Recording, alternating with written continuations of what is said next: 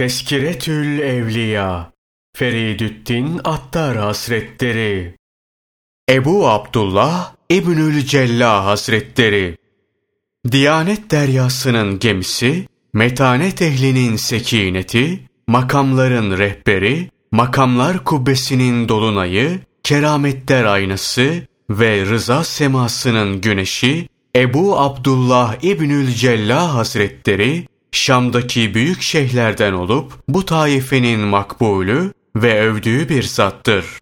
Kendine has, yüksek değerde bir takım sözleri ve bedii işaretleri vardı. Hakikatlere, marifetlere ve inceliklere dair olan latifeleri ve nükteleri eşsizdir. Ebu Turab Nahşebi Hazretleri ve Zünnuni Mısri Hazretlerini görmüş, Cüneydi Bağdadi ve Ebul Hüseyin Nuri Hazretleri ile sohbet etmişti.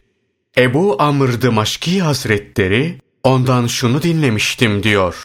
Başlangıçta peder ve valideme beni Allah'a hibe ediniz. Onun işine vakfediniz dedim. Onlar da ettik dediler. Bir müddet kendilerinden uzak kaldım. Geri dönünce evin önüne gelerek kapıyı çaldım. Babam içerden kim o diye seslendi. Evladın dedim. Bizim bir evladımız vardı, onu da Allah'a hibe ettik. Biz bağışladığımız şeyi geri almayız dedi ve bana kapıyı açmadı. Naklederler ki bir kere ona fakr nedir diye sorulmuş, o da susmuş, sonra dışarı çıkmış, tekrar içeri girmiş. Sonra soruyu cevaplandırmış. Niçin böyle hareket ettin diyenlere şu cevabı vermişti. Üzerimde dört gümüş para vardı. Bunlar bendeyken fakr konusunda konuşmaktan utandığımdan gittim onları tasadduk ettim. Kendisi anlatıyor. Yoksul bir şekilde yorgun argın olarak Medine'ye vardım. Resul-i Ekrem sallallahu aleyhi ve sellemin türbesine ulaşınca Ya Resulallah sana misafir geldim dedim ve sonra uykuya daldım.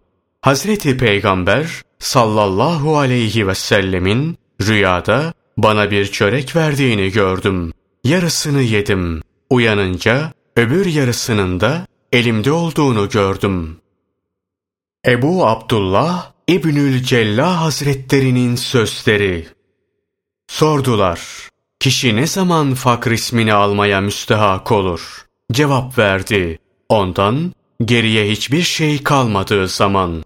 Bunun böyle olduğu ne zaman ve nasıl sabit olur? Soldaki melek 20 sene müddetle aleyhinde yazacak bir şey bulamadığı vakit. Övülmek ve yerilmek nazarında eşit olan kimse zahittir. Farzları ilk vakitlerinde eda eden abittir. Bütün fiilleri Allah'tan gören muvahhittir.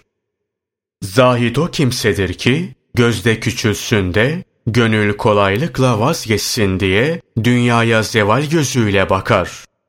Bir kimse fakirken kendisine takva yoldaş olmazsa katıksız haram yer. Sufi sebeplerden mücerret olan fakir kişidir.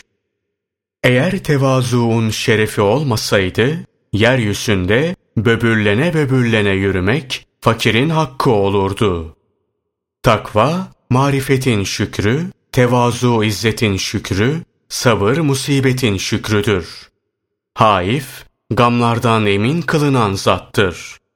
Her kim nefsiyle bir mertebeye ulaşırsa oradan çabucak düşer. Her kimi bir mertebeye ulaştırırlarsa o zat makamda sabit kadem olabilir.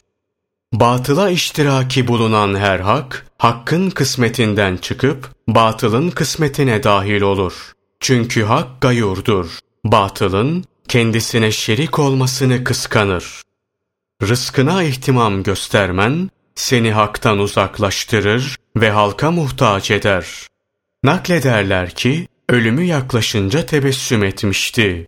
Ölünce yine öylece mütebessimdi.